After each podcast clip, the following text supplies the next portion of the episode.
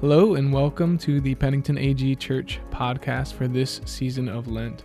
I am Brandon, and in this week's devotional, we will be talking about a love beyond our understanding. Our main scripture for today is from the Gospel according to Mark. Mark chapter 10, verse 43 through 45 reads like this Whoever wants to become great among you must be your servant, and whoever wants to be first must be slave of all. For even the Son of Man did not come to be served, but to serve, and to give his life as a ransom for many. There is a wonder that is at the heart of our faith. The Holy God has taken on our flesh in Jesus Christ, who suffered, died, and rose for our sake. While we sing and talk much of what God has done, our words are laughably inadequate in expressing the depths of this mysterious revelation of God's extravagant faithfulness and love. In his hymn, And Can It Be, Charles Wesley gives us a song that overflows with this kind of praise, exaltation, and wonder. Wesley's words of faith are expressed in questions of unbelief, of incomprehension, and amazement. He writes, And can it be that I should gain an interest in the Saviour's blood?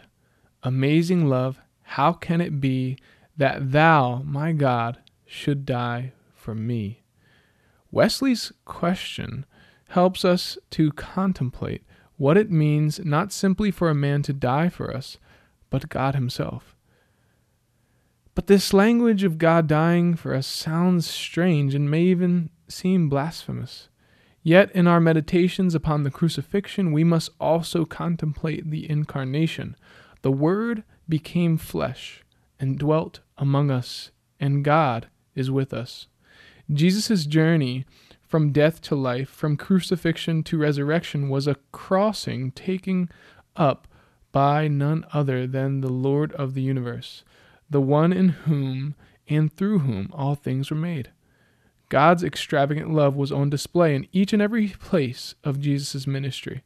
And so it was in God's ransom that the author of life would take on death for our sake, the immortal for the mortal, the sinless for the sin stained. Who can explain or understand this lavish love? Not even the highest of angels understand this. But in wonder, we rightly adore this illuminating mystery that our expectations of God's kingship are confounded by the Lord who makes the mortal life of a servant his own, who ransoms us with a love that is beyond our understanding. This is amazing love that bids our voices to sing and also leaves us speechless. If you're able, take a moment and pray with me. In the second week of Lent, let's ask the Lord what Paul prays for in Ephesians chapter 3.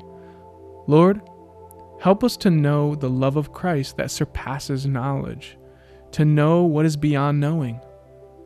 Help us to know God's love revealed in Jesus.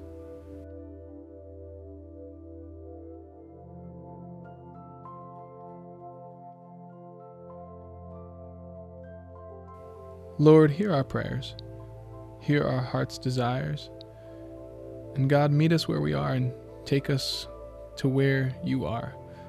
Take us in the depths of your love. Amen.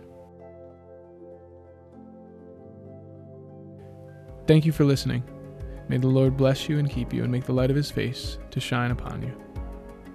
God bless.